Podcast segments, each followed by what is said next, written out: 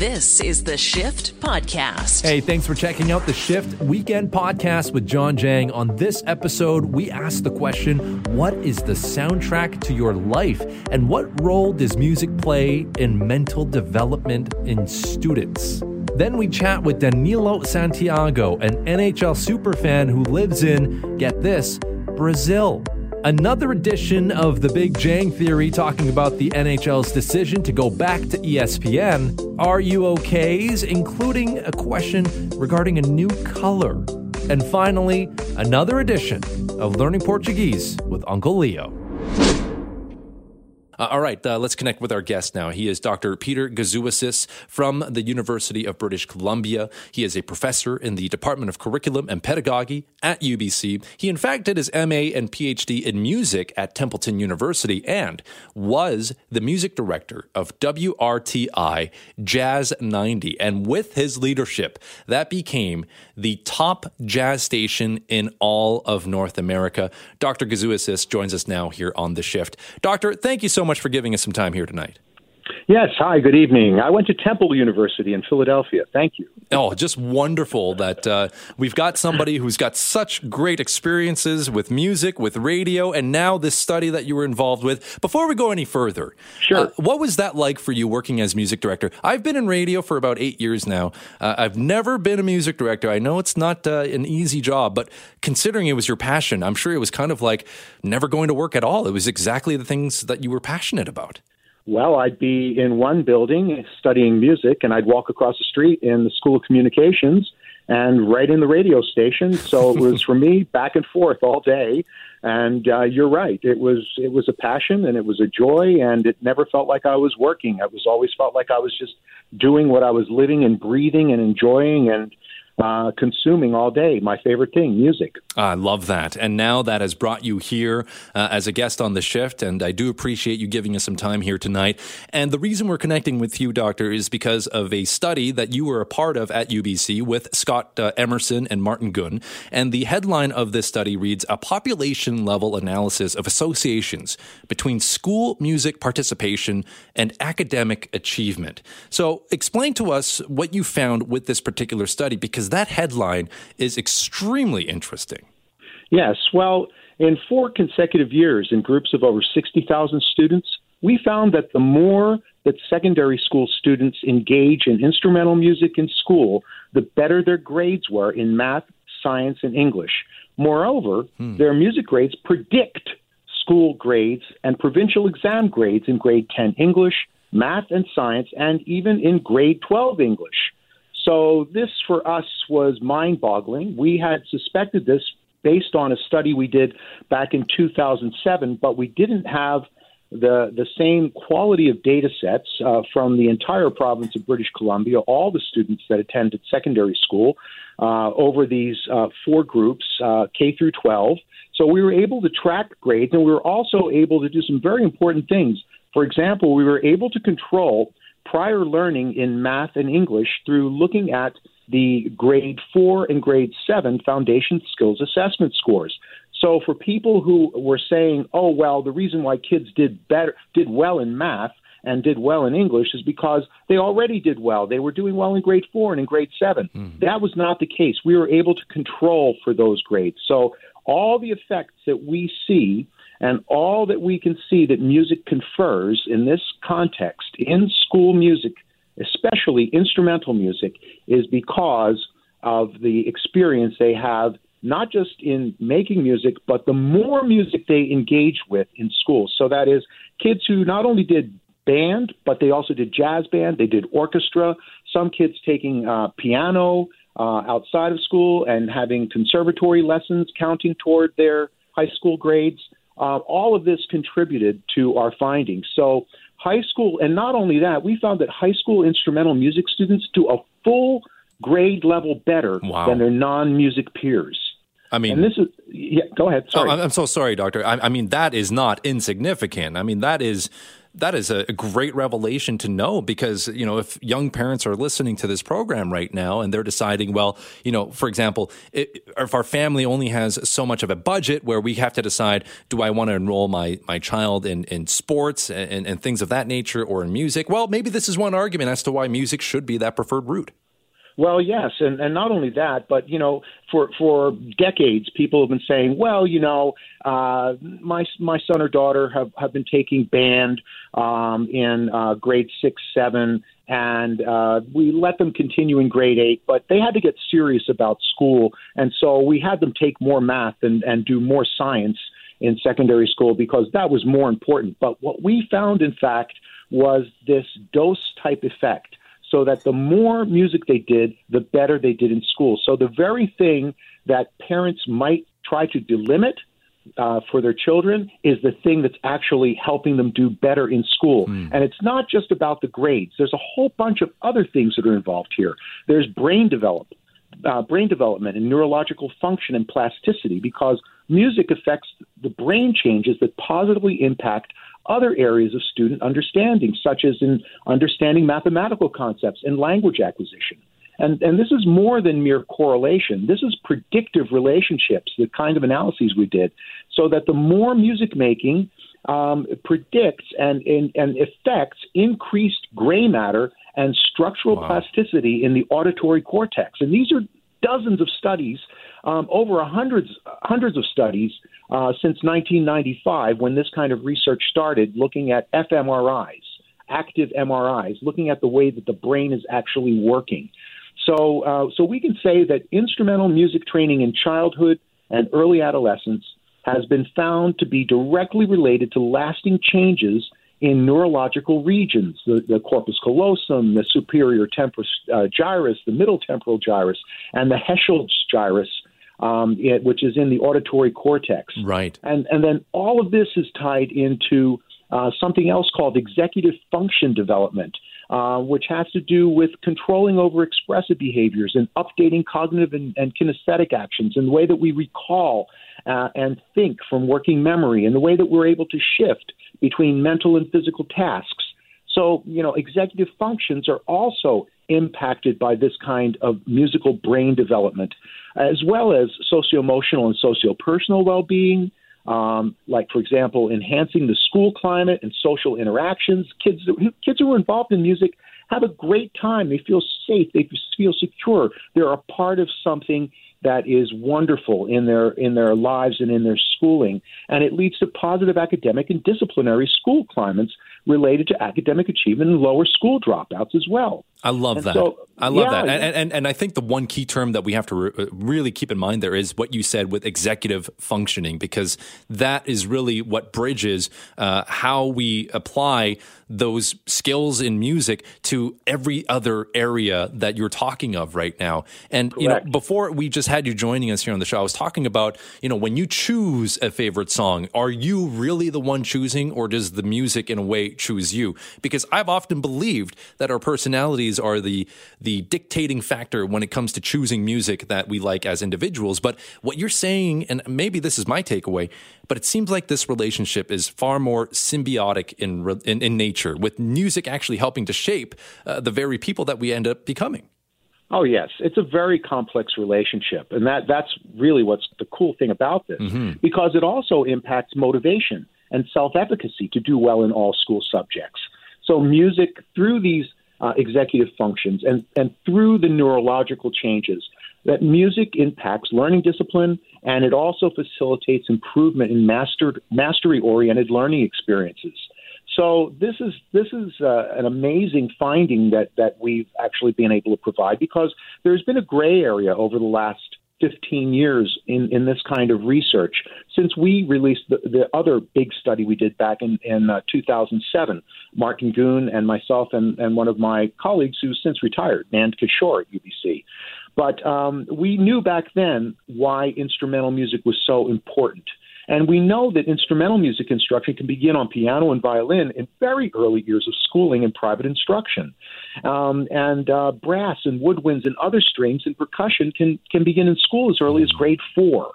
So all of this is available. And, and there are even school districts in British Columbia right now in Richmond School District and Delta School District, they have have now mandatory grade six, seven band for all kids. So everyone gets it.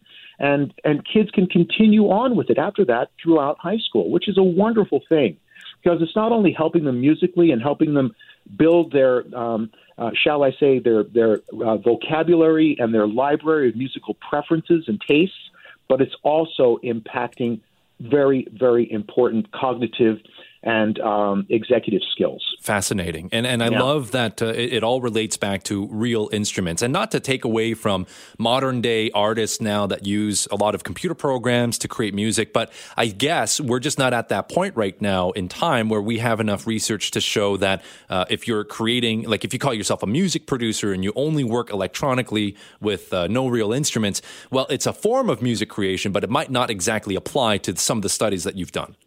Yeah, well, it looks like what the, the things that, that, that are impacting the, the cognitive development and the executive function development have to do with the kinds of skills we learn by engaging with a different symbolic system, mm-hmm. music notation, learning how to read, learning how to uh, attend to, learning how to move your fingers to, learning how to hear that or audiate that music in your mind as you're looking to at those dots on the printed page. So these kinds of uh, skills that one develops in learning how to play an instrument are crucial in brain development and executive development, and also the kinds of skills that you learn while you're doing this. Then when you uh, apply them to other school subjects and you see that you're succeeding more, it's it's like a loop, a feedback loop. You you just are motivated to do it more and more and more because you're seeing yourself not only succeeding in things that you have fun in doing, like music, but you're also succeeding in other aspects of school. Uh, it's, it's fascinating. The success just keeps on building upon layers and layers, really. And it all starts with learning to get involved with music at an early age. And I think that's where I messed out on, uh, Doctor, because I had the chance in high school, grade eight. Uh, we had too many students coming into high school all at once. So the counselors asked the students at large, you know, is there anyone that volunteers to do P E twice instead of taking band? And I stuck my hand up because I knew that was an easy A. I made a critical mistake. So to this day, I do not know how to play a single instrument, and it's my great shame. But it's never too late. It is and, never too late. We, That's a good point. No, it's never too late. And also, we know now from this kind of research oh, since nineteen ninety-five, and the more of it that's coming out, that looks at brain plasticity and, and structure and function of the brain, that when you start to learn how to play a music instrument in these ways, that it has an impact even on adult adult brains long into the life cycle. So it's never too late to learn how to play. And, you know, I wanted to mention something else. There was a fantastic study done on media in the lives of eight to eighteen-year-olds back in two thousand ten by the Kaiser Foundation. And this is something that, that triggered my interest in looking at this research that we did Um, back six, seven years ago, when we were actually funded by the federal government to mm. do this work. Um, back in in, in uh, two thousand ten, seventy-five percent of youth owned iPods and M P three players. T V was still the leader in consumption at four and a half hours a day, video games at one and a quarter hours, and computers at about one and a half hours per day. Now, all of this, of course, has gone way up the past year with COVID conditions. Right. But back then, we learned that youth who spend more time consumed with digital media self-reported lower grades and lower levels of personal contentment. But kids who were moderate and light media media users had higher good grades, which is indicative of what we're finding with adolescents who learn to play an instrument and are highly engaged in band, uh, jazz band, orchestra, concert band in secondary school. That is fascinating stuff. I mean, clearly that just can't be a coincidence. But uh, boy, I, I wish we had a little bit more time with you, Doctor. Uh, this was a tremendous conversation. I so do appreciate you giving us some time here tonight to talk about the findings of this study. And I'm sure we're going to get a lot of great reaction in our text message inbox. I appreciate this. Terrific. And don't forget to remind your listeners that they can read the study for free. It's an open access download. And I think you'll provide a link for them if they'd like to look into more of this kind of Absolutely. Research. Yes, I'm going to be sharing that on my personal Twitter, and then we will share that on the show's Twitter account as well. Uh, Doctor Gouzouasis, thank you so much for giving us some time here tonight.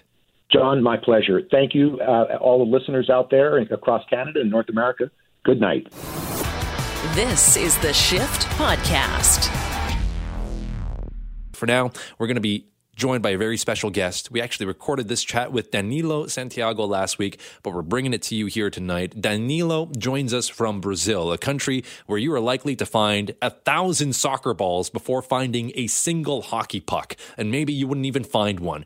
But this is where Danilo has created an online hockey fan group. In fact, he was kind of made famous thanks to a video produced by the New York Islanders of the N H L, featuring Danilo and his work in creating Brazil's largest hockey fan base. So with that said, Danilo Santiago, welcome to The Shift.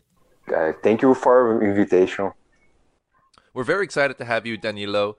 Um, I mean, aside from the fact that you're also Brazilian, which is awesome because we, we love how, speaking Portuguese on the show whenever we get the chance to learn, but also because, Danilo, uh, there's a very exciting story about you, about hockey, and about Brazil. So I can't explain the story. I want you to explain how things started, and now Brazil is becoming a very, very popular destination for hockey fans. Okay. Um, can I start off the beginning? Uh, I started my life in hockey. The first contact I have with hockey, uh, maybe you know the T V show Everybody Hates Chris. Mm. Uh One episode, the Drew, the Chris brother, uh, searched for Wayne Gretzky in New York. And uh, sometimes I feel like Drew on my neighborhood, on my city, because no one uh, likes hockey in Brooklyn uh, this time. And uh, here in São Paulo, it's very hard to meet another hockey fans, another, another Islanders fans. Is difficult, but now I I, I got I got uh, another Islanders fans uh, uh, after I created the New York Islanders Brazil profile. That's amazing. So obviously in Brazil, I would imagine the most popular sport is football, right? Oh, and then sure, sure. and then there's other sports, but hockey. No one really probably knows a lot of hockey. So when you saw that episode of uh, everybody uh, um, um, on, on the show. Uh, did you start wanting to research hockey, watching some hockey games? Uh, I uh, yes, I'm I'm watching hockey in the E S P N Brazil. It's a closed channel. It's not uh, open on antennas, uh, on and on. Mm-hmm. And uh, I'm started. I'm not started how an Islander. I'm started how an Ranger. Believe uh, because I really like basket basketball since. Uh, I am was a child. I'm Knicks fan. In my mind, oh, I have to be a Ranger because I'm I'm a Knicks fan. So shame, shame. Uh, when I study, I when I study about the history of hockey, uh, about the history of the league, the dynasty, uh, so much respect with the Rangers, but the Islanders is biggest than Rangers. Interesting. So as a, I'm, I'm a Canucks fan myself. So New York Rangers and the Canucks, they were in the Stanley Cup final in nineteen ninety-four. Game seven, the last game, the New York Rangers ultimately win. And on Van- Madison Square Garden. I, that's I, right. They... That's right. And here in Vancouver, we had a riot.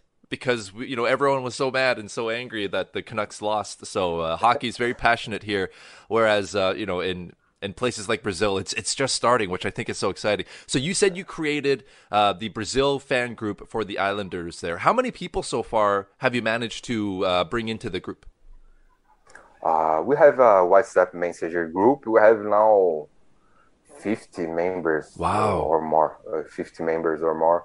Uh, now on New York Islanders Brazil profile and Twitter, we have uh, probably today we will pass one thousand two hundred uh, follows, and uh, I created the profile a few months ago, I believe, ten months ago. Mm. Uh, I'm I'm proud about this because I can't imagine the Islanders will see us and. Uh, Oh, amazing, amazing. It's a big thing for our community, N H L Brazil. Uh, so proud about this.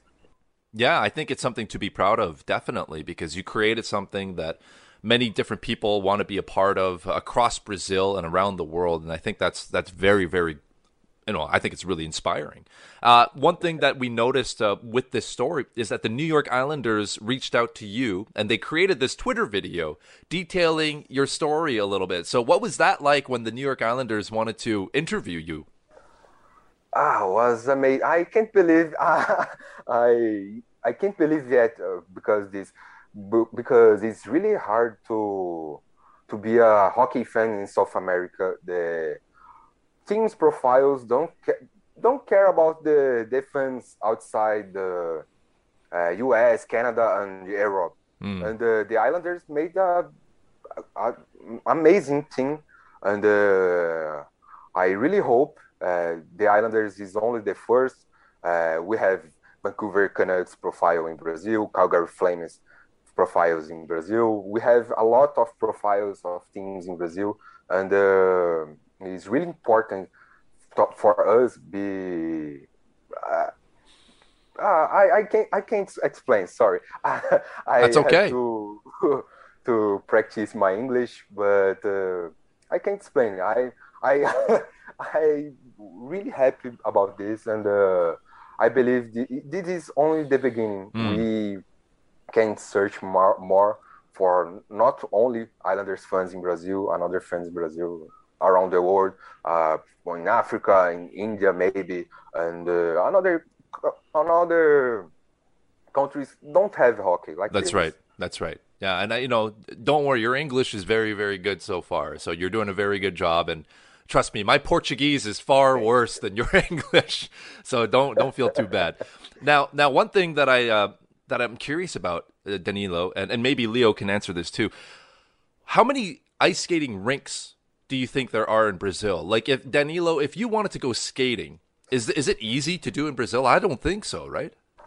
Uh, sometimes in some shopping centers in big cities like in São Paulo. I live in São Paulo. Mm-hmm. Uh, Sometimes in the year have the ice ice rinks, but not for hockey. It's for the people skating, uh, pay to skating, but it's really it's, it's really it's not usual this mm. year. And the south of the country, uh, Rio Grande do Sul, Santa Catarina, probably be more ice rinks, but it's not so much. Right. So I mean. There's not a lot of obviously there just isn't a lot of hockey in Brazil, and I and I bring this up because one day I'm sure Danilo you would love to see uh, a Brazilian hockey player in the N H L, right? That would be uh, really amazing. Ah, sure. Was one of the first things I searched on the a lot of Brazilian search. Well, uh, maybe one Brazilian player in the N H L, and no, no. Uh, I don't. I don't know if you remember Robyn Regehr. That's right. Him and his uh, brother uh, were born in Brazil. Yes, born in Brazil is one thing, but uh, no, he's he's Canadian. That's right. Yeah, which I thought. I, I when I found out that Robyn Regehr and his brother were born in Brazil, I was like, that is so cool because you just you don't see a lot of that in the N H L. But then yeah. That's right. Technically, they are Canadian, so it, it's it's only like half a point. But uh, you know, since you're an Islanders fan. Uh, is is Matt Barzal your, your favorite hockey player right now, or do you have somebody else? No, because when I started to see, I Barzal don't play it yet. Mm. Uh, my favorite uh, Islanders player I, I seen it play. Yes, is Yaroslav Halak now on Boston Bruins. Uh, mm. Really miss here, and uh, now on the team, uh, Brock Nelson, Josh Bailey. Mm-hmm. And uh, another some guys, but but I like uh, Matt Barzal. He will be a star someday. I'm so bro- so proud about him. Yeah, Matt Barzal is uh, he's from around here. He's from an area called Coquitlam, which is about thirty minutes away from Vancouver. So it's it's a very close to us here. Um, so you, you, you like Halak. So obviously you you prefer goaltenders. You like goaltenders? Uh, I think more is more easy. Uh, Maybe for us in Brazil, it's more easy be be, lo- be like loving the goalies because goalies uh, was in team all the time of the game, mm. and another players no, it's changing, changing, changing. Uh, it's like football. Football, the player starts on the beginning to the final is uh, usually is your favorite player, and uh, goalies in hockey. Uh, is out the game. I, I think you understood. Yeah, I I I understand that because uh, yeah, with hockey, every forty seconds people are changing, right? You're you're getting off the ice. Yeah, guys, new players are coming uh, on. So when I when I was a Ranger, I bought a Henrik Lundqvist jersey. Henrik Lundqvist, well, he's a very very good goaltender. Uh, right yeah, now, of course, not playing because of a very strange and uh, dangerous heart condition. So uh, we hope he's going to be okay. But uh, yeah, sure, he's sure. King Henrik is what they used to call him, right? So he's... Ah, I can't speak. I can't talk to you. Now, um, I mean, a couple of last questions here. Um, since you've got this exposure from the New York Islanders on Twitter, have you found that more people are interested in what you've created and, and more people are now trying to follow the Twitter account and be more included? Sure. We exploded. We exploded. Uh, the fans in Long Island, they are amazing. They really made a support for us. And uh, probably we can do this. Uh, the Islanders see us because they, the Islanders support us, and the Islanders thing is, is really together. And uh, this is amazing. Uh, now they're growing fast. Uh, uh, I meet another Islander friends in another countries. Um, it's more uh, it's more easy via hockey rink in Germany and mm. uh, France and U K. I meet the the fans of, of this place. I meet a fan in Colombia. It's really amazing. Mm-hmm. Uh, but yes, we we growing fast. Uh, Because the Islanders now, uh, great thing uh, the Islanders made. Yeah, I mean, wh- okay, and then one last question. Leo is a is a Calgary Flames fan. I'm a Vancouver Canucks fan. You're a New York Islanders fan. Which team is the best? uh, the team have four Stanley Cups, sorry. Oh, that hurts. But well said. Well said. That's a good answer. Uh, Danilo, eventually one of these days, I think it would be amazing if you would be able to come to Vancouver, uh, which is where Leo and I are right now, and then the three of us can go and watch a hockey game. Maybe it will have to be a Canucks and Islanders game. Sorry, Leo, not that sorry. But it would be a very, very special to have you here and show you what it's like to watch a little bit of hockey in Canada. Ah, for me, it's, uh, any any hockey game is important. Uh, it's a dream, and I'm I'm will realize this soon.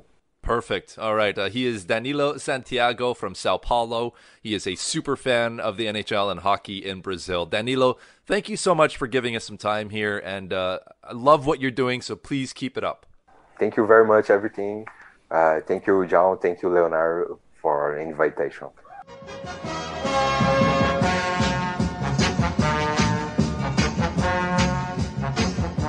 We're here for the night owls and the really early risers. It's The Shift with John Jang.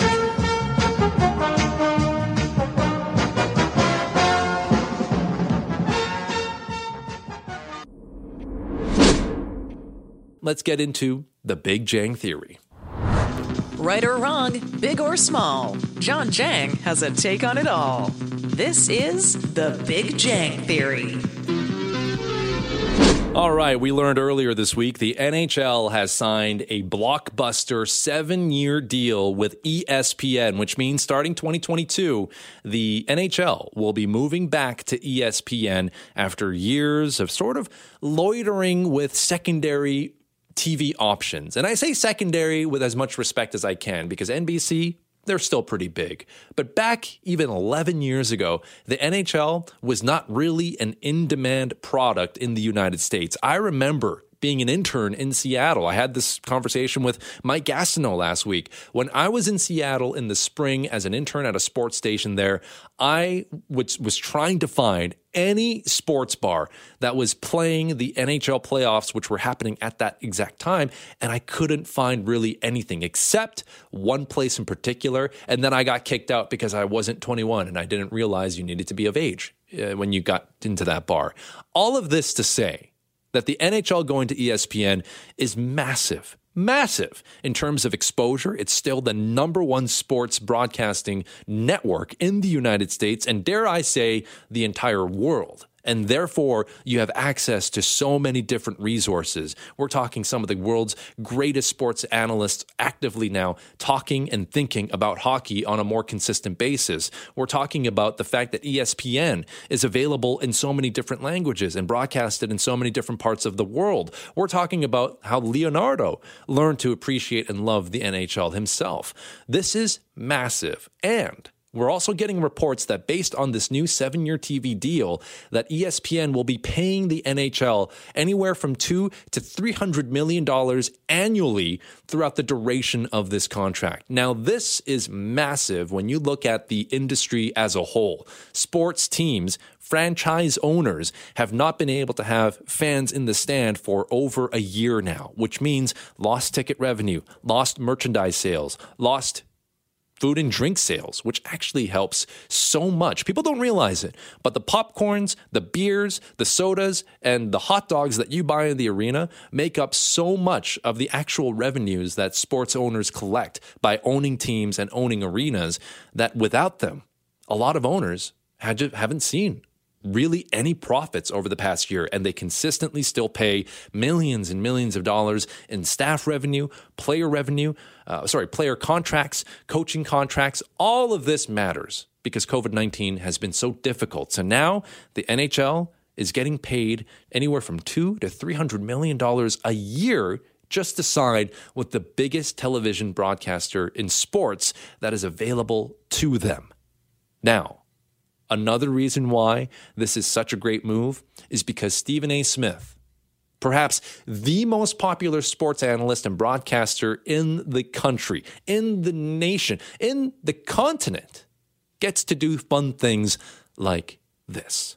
Ha ha! You know what time it is, y'all? The N H L is back, and look who's talking about hockey. The N H L is back on E S P N starting the twenty twenty-one twenty-two season, and that means one thing and one thing only. We get to hear N H L Tonight music on a consistent basis. With that being said, you know what time it is. I'll give you Stephen's A-list of the top five things I know about hockey. Now, this is a miracle, because I don't know a damn thing about hockey. I've often said, I don't know a damn thing about hockey. Let me be clear. And then my staff reminded me, excuse me, Stephen A., you do know a few things about hockey. So I'm giving you my top five list, Stephen's A list. Let's go to number five of the top five things I know about hockey. Number five, give it to me. Release the Kraken.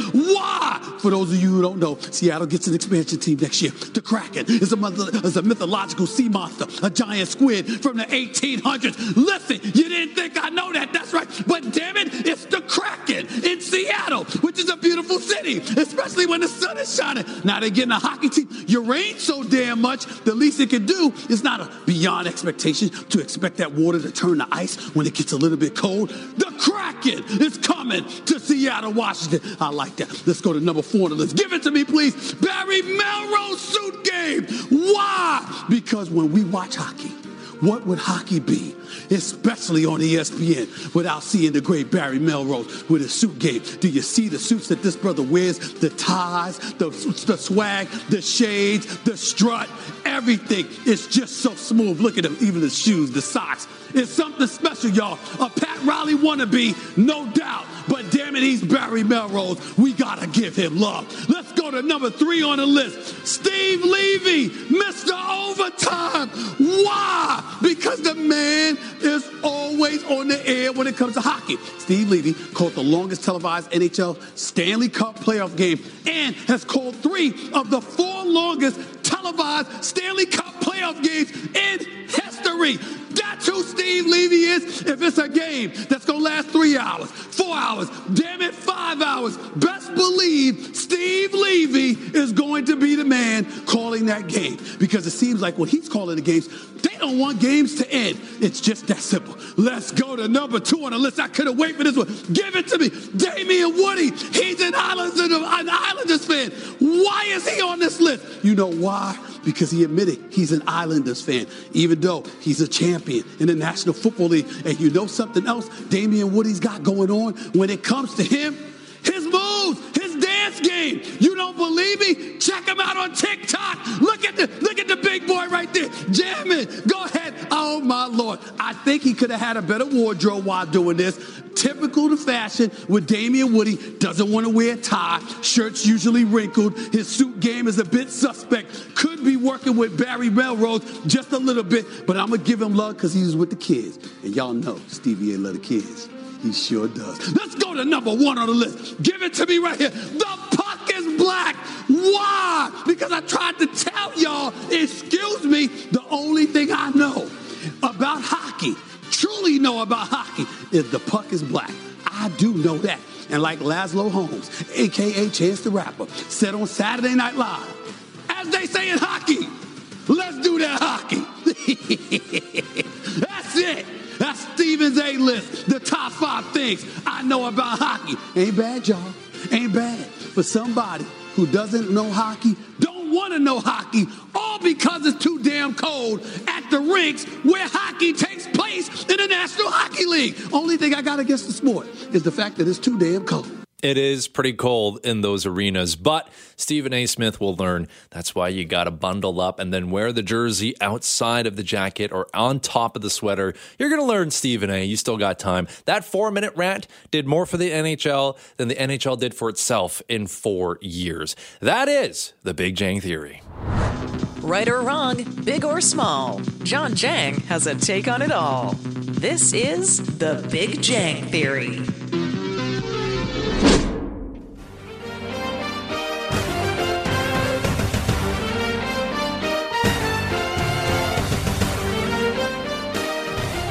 The weekend is here, and we're not going anywhere.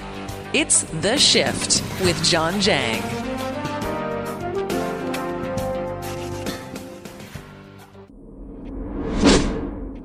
For now, since we're talking about music, it's only fitting we bring in our friend, Roberto. Yeah, there he is. Roberto loves, loves music. But I think that's self-explanatory.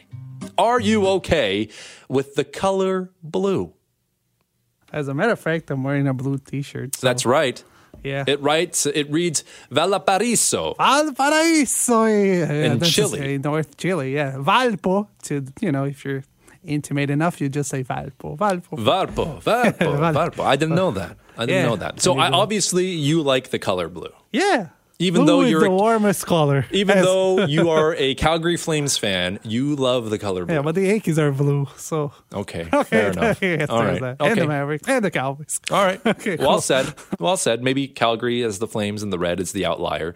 Are you okay with the color blue? This might be the simplest "Are you okay?" question you've ever heard, but are you okay with it? For me, I'm also wearing blue. It's a navy blue sweater. I feel like blue. Uh, it, it works with my skin tone, if that makes any sense, right? Like, as a Korean Canadian, uh, there are tones that I know work better for my complexion, so to speak, and I find that navy blue accentuates my stupid face. So at eight seven seven, three nine nine, nine eight nine eight, are you okay with the color blue? Well, apparently, there's a brand new blue. So if you haven't heard, the first new blue pigment discovered in over two hundred years was created by a team of chemists at Oregon State University. This beautiful new color named YInMn Blue is now available to purchase at the price of almost two hundred dollars per one point three ounces of pigment.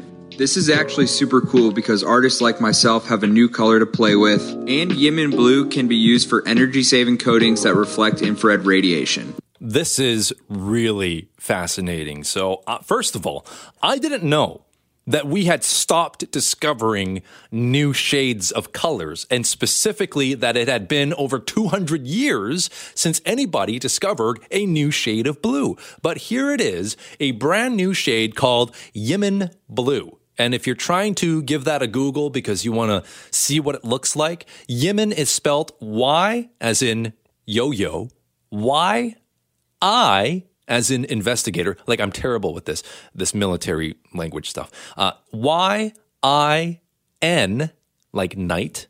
Oh, no, that's terrible. N, like nano. There we go. M, like macho. That also doesn't work. Like, uh, like money. There you go. And then N again, like nano. So YInMn Blue. I know I made that totally confusing for you. Just Google YInMn Blue to the best you can. Google auto search will probably help you out. It's a nice shade of blue. It, it's similar and very close to what I would call like royal blue or ultramarine, ultramarine blue, but apparently a brand new pigment. And that, again, is very fascinating to me. Perhaps this deserves further discussion on the show at some point over the next couple of weeks, where we talk about how there seems to be uh, a shortage of new colors. Why is that? I mean, if somebody can just all of a sudden discover YInMn Blue, where is YInMn Red?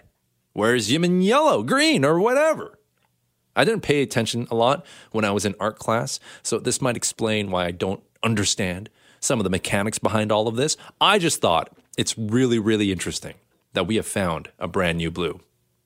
Roberto. His favorite color, by the way, Roberto, it's orange. Yeah, bet you didn't see that one coming. Are you okay with Ryan Reynolds? Fancy the Reynolds. Yeah, okay. Uh, he's a good actor. I mean, I... I mean, I don't know about his personal life. Don't care to know, but uh, yeah, his his work, his career is pretty okay. Uh, yeah, so um, I have nothing bad to say about the guy. I yeah, I'm with you. Like, it's hard to find any reason why somebody would dislike Ryan Reynolds, right? Because he helps out so many different charities. Him and his wife Blake Lively, I should mention, uh, they they go the extra mile to help out with so many different causes. They raise awareness to great social issues. They routinely help out those that might just reach out to them on social media needing help with just any old thing. Like, they are down-to-earth good people. I think most of us can agree to that. The only thing is, there's been a lot of Ryan Reynolds over the past number of months, and there is something called oversaturation. You know, maybe you are just a little too popular, and it gets to the point where I can't get away from Ryan Reynolds, which may not be a bad thing. Maybe I'm just being picky. Are you okay with Ryan Reynolds? Well, you might remember there was a popular tweet from Super Bowl Sunday by the Ottawa Public Health account. Ryan takes us into an interesting story here. Hello, I'm Ryan Reynolds. Most of you may know me from that episode of Sabrina the Teenage Witch. But what you likely don't know is that I often go by another name. Bruce. No, not the musician. No, not that one either. Um, no, I'm talking about Bruce from that Ottawa Public Health Super Bowl tweet. The Bruce who forgot to include the winning team name uh, and the logo. That Bruce. Yes, that's me. And yes, I occasionally tweet from Ottawa Public Health. Why? Everybody does. Look, about the Super Bowl, in my defense, these days, I'm just, I'm so busy. Okay, so just, so back off. Right, on Super Bowl Sunday, I just, I forgot. And while there's nothing I can do about that tweet now, there is something else I can do. Or, rather, something we all can do.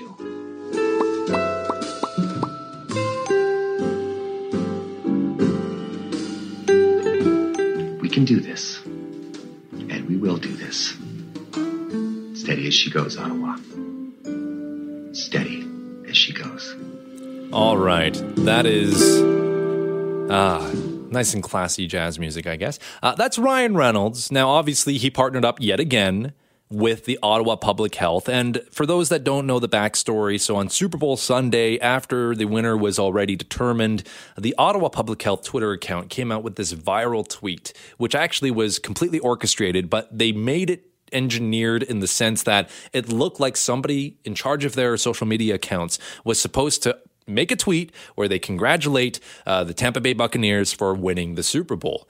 But instead, what came out was a placeholder where it said, Bruce, please replace this generic message with the name of the winning team, et cetera, et cetera. It was a social experiment just to create awareness on what the Ottawa Public Health is trying to, uh, first of all, instruct the, the public at large to always double-check sources and always know and fact-check any kind of statement that you read online, et cetera, et cetera. And now they've clearly partnered up with Ryan Reynolds to try and, again, f- reinforce the message of trusting viable, verified sources online. And also, you know, wear a mask, wash your hands, exercise social distancing, and all of that. At the end of the day, it's another good cause for Ryan Reynolds. But, and I hate, like, look, he's from Vancouver. Obviously, we're in Vancouver. This might be sacrilegious to some. I just feel like there's too much Ryan Reynolds going on. I feel like there's just a little bit too much. Maybe it's just me. I enjoy Deadpool. I enjoy a lot of his other films. I just kind of want to go back to Ryan Reynolds being an actor and not so much of like Ryan Reynolds in every corner of life nowadays. That's it. eight seven seven, three nine nine, nine eight nine eight. Derek says Deadpool was the most amazing movie of all time. Not arguing with that. Just maybe too much Ryan? Question mark.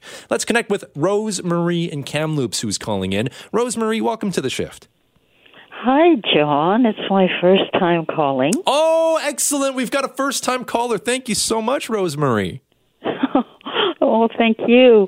I wanted to share two songs because I'm a complex person and with a complex life. Okay. So the first one is um, an instrumental from the movie The Deer Hunter. Ah.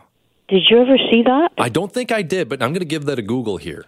It's a oh Michael gosh. Cimino film with Robert De Niro and Christopher yes. Walken. Oh. I think Meryl Streep. Uh, yeah, I, I think the, the song she's referring to is called uh, Cavatina.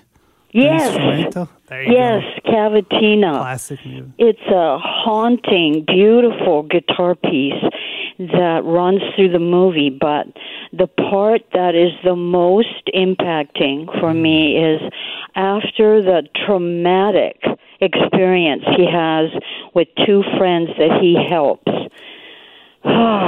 in the war. He comes home, goes to his room, sits down, and I so relate to that because mm. I had gone through quite a bit of trauma in my childhood, and I know what it feels like to be the helper. Right. And having to be strong. And then he finally is able, you can just see it in his body. Yeah. Because, you know, he's such a good actor. And and just the way he breathes and then looks down. And I just started sobbing. Wow. I was sobbing and sobbing. And it just, I, you know, it, it I'll never forget it. It. The music was coursing through me as I was also watching the uh, the character Michael. Right. Because I so related to him. And um, that's one of the pieces that, you know, always helps me remember what it feels like. Right, okay. That's a, that's a right. great experience. I mean, it's it's it's not for the happiest of reasons, but that's okay because music is supposed to relate to all facets of your life, and if it meant well, for I, you for yeah, that, I'm yeah. very musical, and that yeah. that was it's really cathartic when you can do that. Good point. It just yeah. made me sob, and I heard, because I didn't see that movie in the theater, but I heard that grown men who had been through the war were mm. sobbing in the movie, or yeah. they went to the bathroom and sobbed. That's how powerful that movie is to to your feelings. Fair, okay. And what was your second song here, Rosemarie? The second song is um, the Queen's ah. and, uh, and Queen's song uh, "We Are the Champions." Ah, great song! Because, more of a victory yeah. song, that one. I know, and also you mentioned the word indomitable. Yeah. And amazingly enough, I call my spirit your indomitable spirit. Mm. I've called that for a long time. And sometimes I'll just write myself a card saying "From your indomitable spirit," because I love that. I've had so many experiences that have been extremely challenging. Oh, and, uh, you know, I sometimes there's nobody that you can really talk to but your own spirit. Yeah. And, uh, yeah, and, and just even going through COVID, because I have a weakened immune system, I feel like that, that, you know, and I've, I've, so far I've made it, and that's, you know, that's my spirit being my champion. Absolutely. I, I love that. And it's a great reminder to all of us that uh, even in, when times are tough, the one person we can count on always being there is ourselves, right? Yes. Oh. And, you know, we can also reach out to some others, but absolutely, my spirit um, is the one that I, I just love. And I count on. I really count on. And I, I allow myself to do the first part, that other song. You, you have to, you know, because I'm very sensitive, mm. you have to allow yourself to express and uh, feel the their feelings, whether they're sad or angry. You have to do. You have to allow that and go through that phase, and then the next part is getting up and you know re- recouping and uh, recovering and I love becoming that. Strong again. I agree, because life is all about balance. You can't have light without the dark, and you can't go up without going down. And I and I think that's such a great message. Rosemary, thank you so much for giving us a call here tonight. This was this was incredible. I, I, I appreciate you so much for a first caller. I thought you were just fantastic. Oh, thank you so much. I really enjoy listening to you. Well, thank you, Rosemary. I appreciate that. And uh, don't uh, don't be shy. Give us a call back anytime, okay? Okay, thank you very much, John. You got it. That is Rosemary, who I'm going to dub moving forward the indestructible Rosemary in Kamloops, with an incredible story, some two-song selections there, and, and great reasons as to why. It's the Shift Podcast. Let's not wait any further, Leo. Let's bring some class and sophistication onto the show. Another edition of Learning Portuguese. Hola, Shift Heads. It's time to learn Portuguese with Leonardo. Ah, easily the most exciting and most enthralling segment in all talk radio. Another edition of Learning Portuguese with Uncle Leo. So first of all, Leo, seems like you're getting a lot of support in our text message inbox from listeners who are sad to hear that you won't be with us for much longer, but March twenty-sixth is still, you know, a ways away. We still got a lot more lessons to get through and a final exam coming up on March twenty-sixth. So uh, better be ready. I know I'm going to start studying a little bit more uh, tediously if I can. Uh, let's get into some of these requests here and uh, some things from the show. So earlier tonight, we talked about hockey, the growth of hockey, E S P N's new deal with the N H L, and talking with Danilo Santiago from Brazil, who's created like an N H L fan group for Brazilian fans. So how do we say it's hockey night in Canada and it's hockey night in Brazil? É noite de hockey no Canadá or, or é noite de hockey no Brasil. All right. And the Brazil version was uh, requested by Catherine in Surrey. So let's try that again. É noite de hockey. Okay. Okay. Yeah, don't pronounce the H. Okay. É noite de hockey. É noite de hockey no Canadá. No Canadá or, or no Brazil. Yeah. Okay. Or, or, or in Portuguese, ou. Ou do Brasil. Fair enough. And right. Say it like this. You're like the official announcer for this program. Oh, like if it's like, okay. Yeah. All right. É noite de hockey no Brasil. Ah, ah there you Vancouver go. Vancouver Canucks. All right. Calgary Flames esta noite. Oh, Toronto Maple Leafs. Okay, so it's spread out a little bit. Yeah, that's a good point. Okay. All right. And then, uh, of course, uh, we want to do a little weekend vibe segment on the show. We tried it for the first time tonight. I thought it turned out okay. Next time we'll have some applause ready. But how do we say, let's celebrate? You know, let's have a good time. Yeah, vamos celebrar. Vamos celebrar. Ah, that one, I, easy. That's easy. Easy. Nice. Nice to have a freebie every yeah. now and then. Vamos celebrar. Okay. Boy. All right. Uh, we were talking about, of course, the theme song, the soundtrack of your life. If you could choose one or several, what would it be? And therefore, how do we say, I love this song? You know, this song's my favorite. It's my jam. I love this song. Oh, man. Eu amo esta canção. Eu, eu. Eu amo. Eu amo. Essa canção. Essa canção. Yes. Eu amo essa canção, now man. Say, now say passionately, eu amo essa canção. Eu amo essa canção. Good job. Nah, there you go. I'm getting better. Yeah. I'm getting better. Now, if you had to choose one particular genre of music to say that it would be your soundtrack, how would you say something like, my life is a rock album? Minha vida é um álbum de rock. Ok. Minha vida. Minha eu, vida. Oh, minha minha vida. Não. Minha vida. Yes. Minha vida é um álbum de rock. É um álbum de rock. É um é um álbum. Oh my goodness. É um álbum. Yes. De rock. De rock.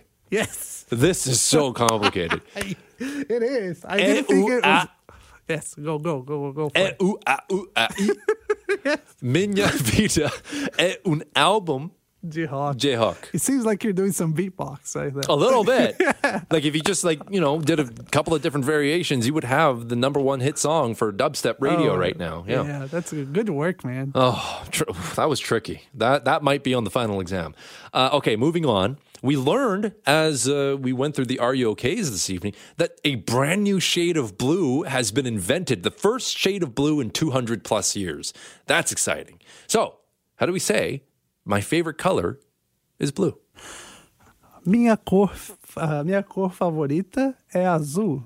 Minha cor favorita é azul. Yeah, there you go. Oh. A plus for you. Like uh, Azul right is away. Blue, huh? Yeah. Azul. Uh, yeah. That's a that's a good variation of the word blue. I like that. Because, yeah. you know, in French, it's just bleu. Bleu. Yeah. Bleu.